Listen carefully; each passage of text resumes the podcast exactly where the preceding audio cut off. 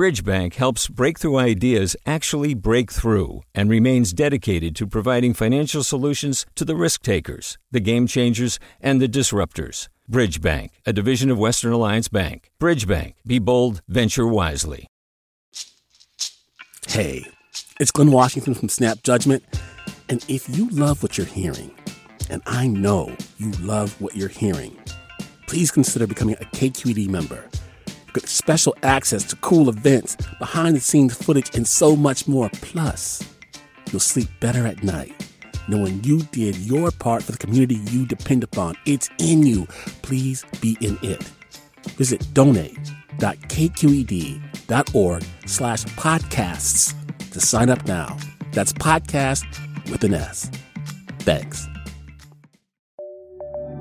From KQED.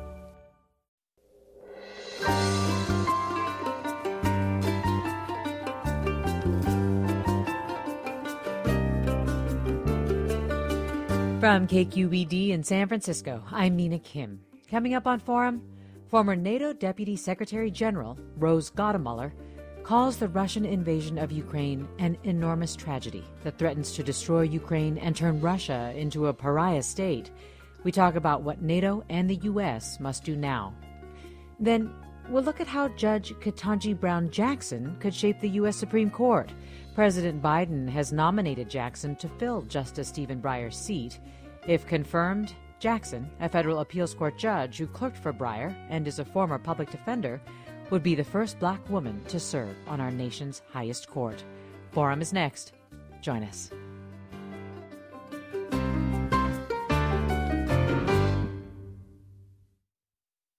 This is Forum. I'm Mina Kim. New satellite images show a three mile Russian convoy headed to Ukraine's capital city, Kiev, where Ukrainian residents, resistance fighters have so far held ground. Meantime, Russian forces are escalating attacks in Kharkiv, hitting residential areas and pushing another wave of civilians to flee. The UN now says that more than half a million Ukrainians have fled or are attempting to flee the country. Joining us now is Rose Gottemoeller, the Deputy Secretary General of NATO, from 2016 to 2019 and the Undersecretary for Arms Control and International Security for the U.S. State Department in the Obama administration. Rose Gottemoeller, thanks so much for being with us. Thank you for having me.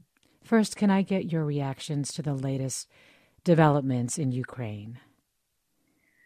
I have such great sorrow for those over 500,000 people who have had to flee. I've heard by some news reports over the weekend that the lines to get over the border into Poland were were 13, 14 kilometers long, people standing out in the cold with their children.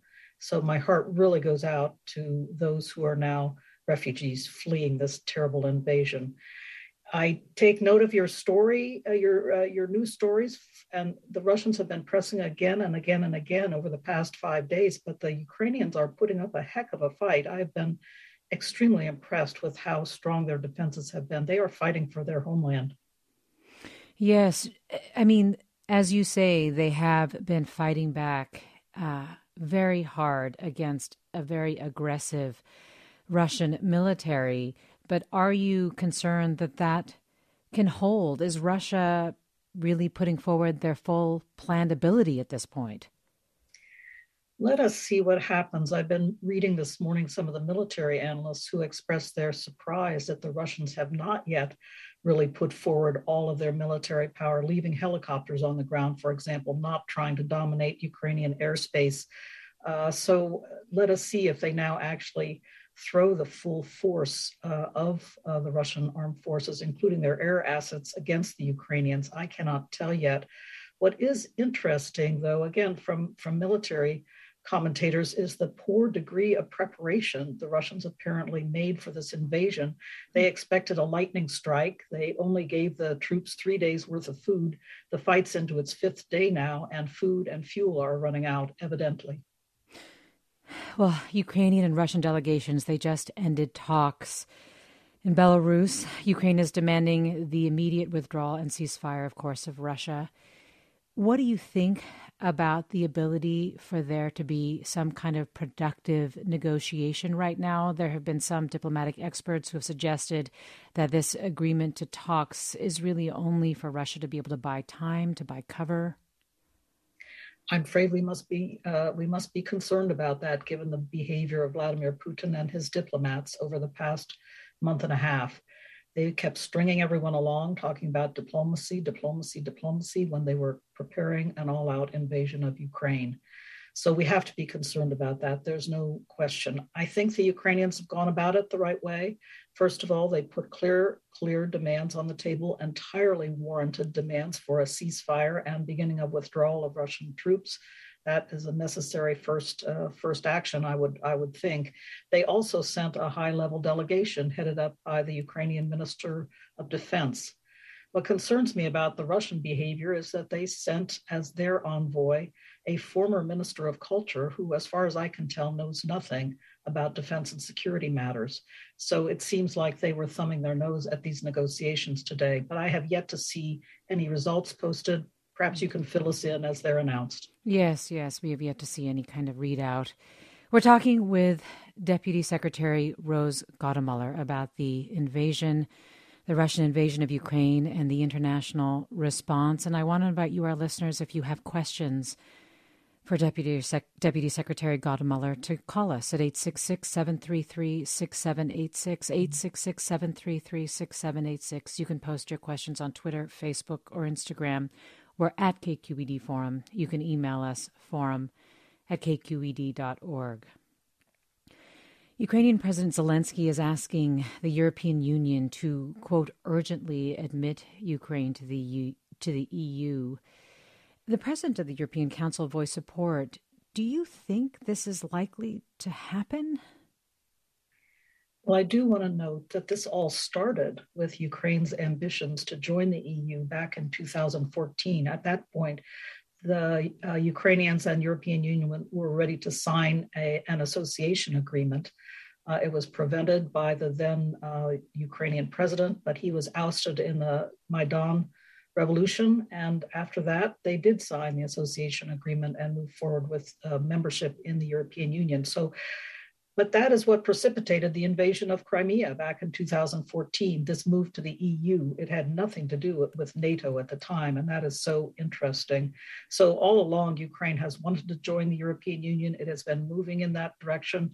There are a lot of aspirants for EU membership, and there has been, I would say, a fair number of blockages from um, among EU members to new aspirants joining uh, either from Central Europe or from the Balkan states. So, to be honest with you, I would be a bit surprised if uh, all EU opposition fell away quite quickly uh, to admit your, uh, Ukraine, but I may be wrong given the, the dire circumstances we find ourselves in now. So let us see what they are able to decide in the coming in the coming days. But I'm a bit skeptical just because of the blockages that have been thrown up over the past few years. Can I get your assessment of how the EU has responded? Closing airspace to Russian airlines, buying weapons for Ukraine, and so on. What do you think of their response?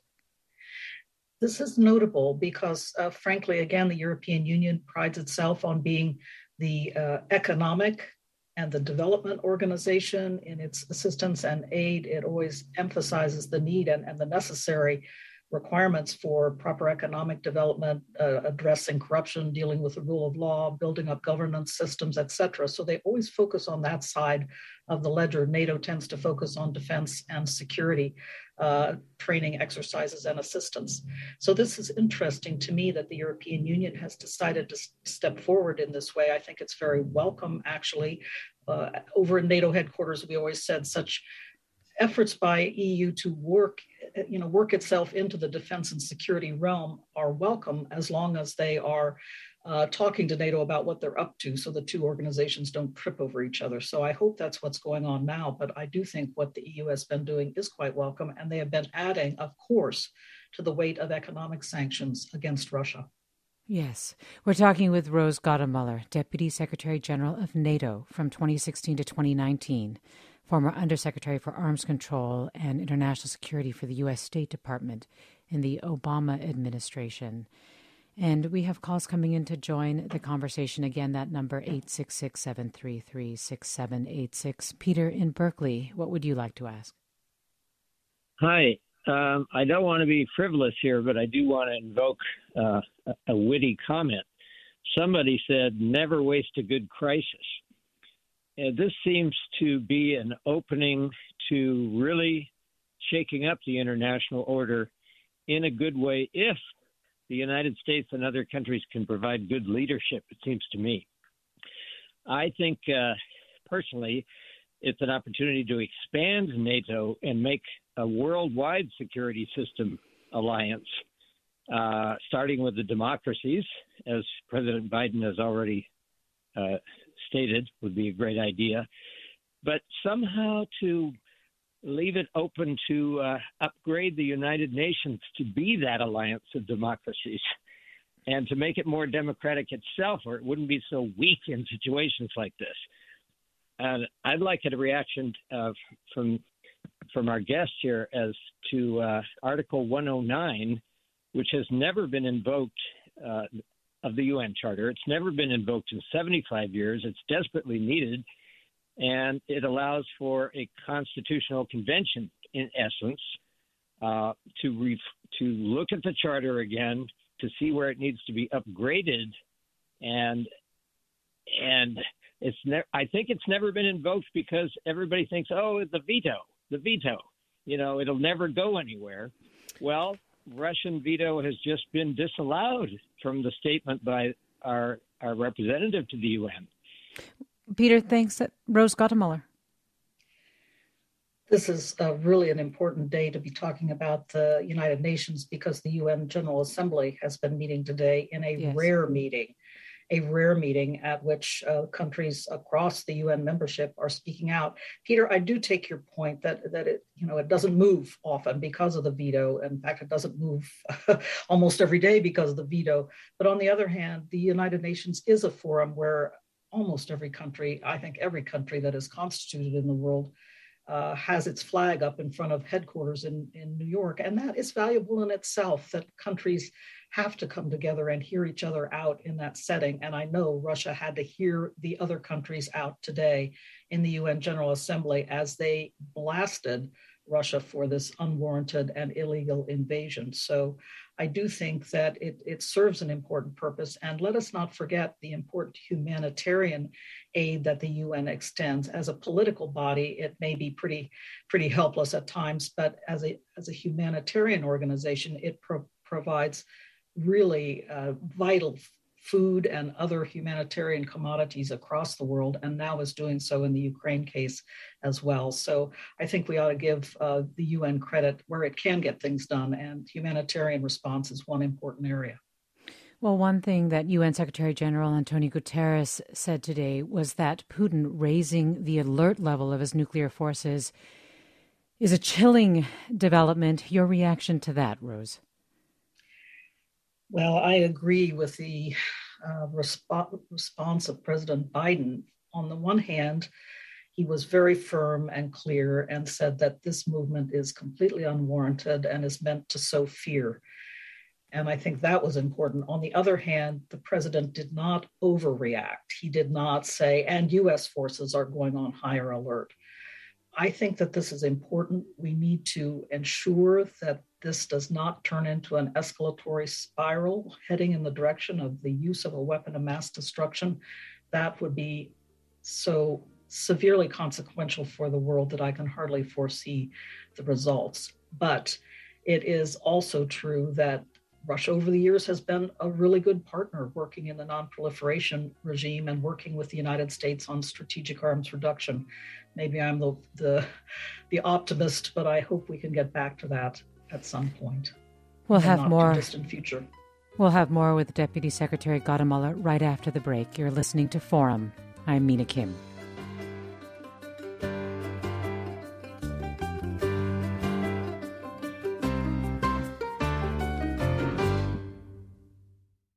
Support for Forum comes from San Francisco Opera. Set 10 years after a school shooting, the critically acclaimed opera Innocence takes us into a complex emotional journey where our understanding of innocence and guilt is constantly upended.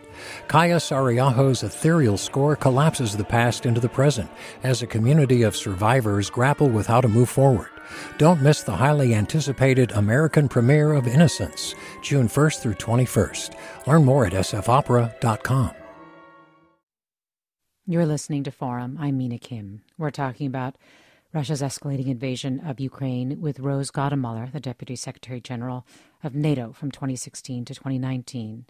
She's also a lecturer at Stanford University's Freeman Spogli Institute for International Studies and its Center for International Security and cooperation. And you, our listeners, are welcome to join the conversation. What questions do you have for Deputy Secretary Gottemoeller about the invasion, the international response? 866 733 6786 is the number.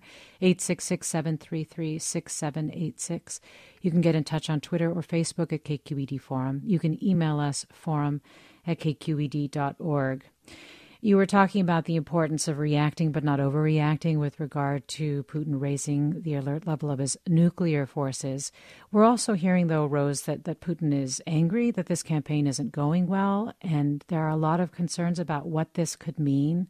Do you have any insights in terms of, I don't know, where we can draw from with regard to how authoritarian leaders like Putin react in situations like this, and, and who or what can rein him in?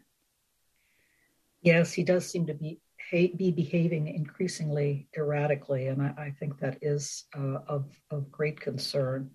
He has uh, had, uh, you know, a, a speaking relationship with leaders uh, across NATO. President Biden himself has spoken to him and met with him in June at a summit meeting in Geneva. How long ago that seems. Uh, so I do think it will be important as uh, dire as the situation is now to keep in touch somehow directly with Putin. President Macron has been doing so, and uh, I think that uh, you know that's an important step to try to keep him at least somewhat grounded in the reality as as we see it, and to try to ensure that his behavior, uh, things like putting the nuclear forces on alert, does not lead in a dire direction of, of any kind of escalation. So I think that's uh, really what we can do right now and also continue to try to communicate with uh, the elites in Russia as well. I've been impressed with some of the public diplomacy efforts that have been going on with uh, the State Department, for example, uh, putting out uh, more and more information, interviews, tweets, even in, in Russia. And I think that this is very important to try to reach not only elites in Russia, but also the Russian people as well. Rose, how can we ensure the conflict is contained to the borders? Can you explain NATO's role in trying to ensure this? I mean, are they prepared for the worst case scenario should it enter NATO countries, should the fighting spill over? NATO's top objective now is to prevent this invasion, this horrific invasion of Ukraine, from turning into a general war in Europe. No one wants to see that. And so NATO is prepared to deter Russia and to defend against it if it has to. And they've been very clear in the way they have been deploying their forces uh, in the Baltic states and Poland in recent days, reinforcing building up capability and capacity. These are all important, again, deterrent steps. NATO is a defensive alliance. It's not going to invade Russia or Belarus, although Putin talks about it quite the opposite, that that's all that NATO wants is to invade Russia. Quite wrong. So I do want to say, Nina, that it's important in recent years to understand how much training uh, NATO troops have gotten to avoid spillover from the invasion in Ukraine. NATO has been engaged in air policing in the Baltics and in Central Europe, for example, air policing that has prevented incursions into uh, NATO airspace from Russian fighter jets, you know, repeatedly over the last couple of years. And in doing so, uh, they've gotten a lot of training about how to prevent air incursions, how to essentially escort the Russians back into their own airspace without causing any kind of escalation. So I take some I, I take some courage from that good training that they've received uh, out of necessity in recent years. And I think it's not only air uh, policing, but also on the naval side as well. So I think that NATO is actually rather well prepared uh, to prevent this spillover effect from occurring. Well, we have caller Jim in Atlanta. Hi, Jim. Hi, how are you? I'm well. What's your question? Well, it, you sort of answered it. I was saying, uh, at what point should NATO then escalate a response if Russian troops accidentally or deliberately cross borders continuously or more than once? And frankly, should we sanction Belarus for their role in giving Russians an invasion path? the answer to that is an absolute yes, Jim. And I do believe that Belarus is being uh, sanctioned uh, now repeatedly. They have been sanctioned since President Lukashenko started to put down the, the demonstrations two years ago, two summers ago, that uh, followed the bogus presidential election. Someone else was elect- elected, named Tikhanovskaya, to become president of Belarus, but Lukashenko stole the election and then put down the, the peaceful demonstrators. So he has been uh, he has uh, been sanctioned. He should be sanctioned, and uh, I know that there will be repeated waves of sanctions pressing both Belarus as well as Russia. Uh, on your other question, defense is um, something that NATO will uh, pay attention to, but it will also pay a lot of attention uh, to how to prevent any escalation again, its main objective at this moment is to prevent this invasion of Ukraine from turning into a general war in Europe. And that is really where NATO is focused like a laser light. Let me go next to caller Jerry in Cupertino. Hi, Jerry. Uh, good morning. I have a real quick question. Uh, perhaps you can you can uh, fill in the pieces. assuming the, currently there's peace talks going on between the UK and uh, I'm sorry, uh, Ukraine and, and Russia if they're successful and uh, there's some you know there's some agreement uh, um, uh, uh, agreeable finish to it what happens to all the sanctions on Russia? Uh, do they just get unwound? Do all the frozen funds that that the Russian banks have do they get released? Do they rejoin uh, rejoin SWIFT? Does uh, does Putin and uh, and his cohort get get all of the all of the uh, captured uh, or uh, restricted funds back? Does that investigation mm. stop? And number two is if they're not successful, and I think everybody is aware that Russia has a much more powerful military than Ukraine. If Russia succeeds in taking over Ukraine, do those sanctions are they maintained forever, or do they get unwound at some point. Jerry, um, yeah. Thanks for your questions. Rose, what do you think? Well, I would hope for the status quo ante somehow, uh, Jerry, that we get back. Uh, but there's a, been a huge amount of damage done uh, to our confidence in Russia's being able to behave as a as an upright actor in the international system. If somehow we got back to the status quo ante, I imagine yes, there would be an unwinding of sanctions. It would take some time to do so. We would want to make sure that Russia indeed was back to behaving as a full upright uh, right acting uh, global citizen, but um, it would take some time, I'm quite sure. I fear your worst case. I think we are in it for the long haul. And we have imposed sanctions for the long haul uh, on Russia uh, during the Cold War. I imagine we would be doing it again. I would be curious to get your take, Rose, on how the U.S. and EU have removed some Russian banks from, from SWIFT, the secure messaging system that links banks globally. The U.S. is also freezing Russian central bank assets in the U.S. What are the risks here? Well, I think the risks accrue mostly to Russia, to be honest with you, uh, Nina. I do see panic in Moscow now as, as citizens are trying to withdraw their savings. They're afraid, they're trying to put their savings into dollars. They're afraid the ruble is tanking. It is tanking. And so I think uh, the, the risks are, are mostly on the shoulders of Russia, although there are some for Western companies and banks as well. There's been a lot of uh, economic interaction between Russia and Western companies that some are unwinding now. British Petroleum, for example, is unwinding from its investments in Russia. So there's going to be money lost and some some steps that will have to be taken to mitigate uh, the problems for Western uh, corporations and banks. But I think um, that's something the White House very much has in mind and is working with these companies to do so. Well, Randy writes a combined attack by the world's strongest nations, including the United States, could destroy the Russian invasion in Ukraine in one day. Why shouldn't we do this? Rose Gottemoeller. Well, that is, um, I suppose, uh, one scenario uh, to think about, but it's not a scenario that I, I approve of or that I would support because I think we do want to avoid a general war. We want to avoid a general war in Europe, as I've been saying, and we want to in, avoid a, a, general world war as well. That's not good for anyone. And so that is why I say let us try to um, to somehow back off this invasion of Ukraine and see if we can somehow get back to a stable uh, situation. That I think needs to be our objective rather than thinking about ramping up and, and uh, diving into uh, a more dangerous and destructive and wide ranging war in Europe.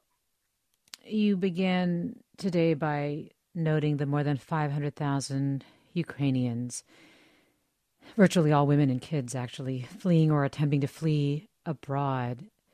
How should the EU begin to prepare for what could be what is turning into a major humanitarian crisis? I am happy to say that the EU, as well as the United Nations, I mentioned, they are stepping up uh, to this humanitarian crisis. And I am so glad after the the crisis back in 2017 of refugee uh, movement into Europe and how it created this huge backlash among countries, specifically Poland and Hungary, for example. And now all of a sudden, particularly Poland, but also Hungary, have been welcoming these refugees from uh, from Ukraine, and the EU has just uh, said that they will allow them to stay in the EU for three years.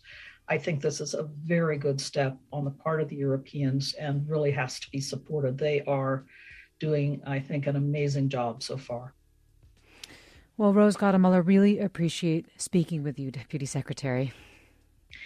It's been my pleasure on a sad occasion, Nina, and I hope the next time we talk, it'll be better news. I do too.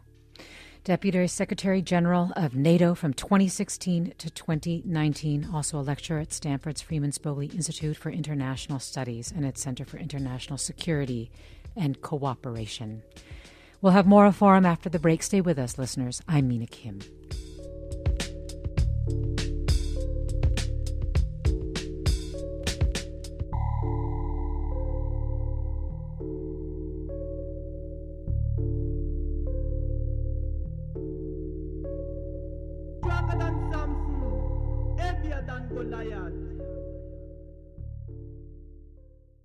Support for Forum comes from San Francisco Opera. Set 10 years after a school shooting, the critically acclaimed opera Innocence takes us into a complex emotional journey where our understanding of innocence and guilt is constantly upended.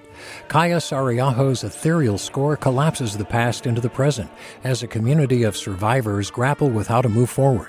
Don't miss the highly anticipated American premiere of Innocence, June 1st through 21st.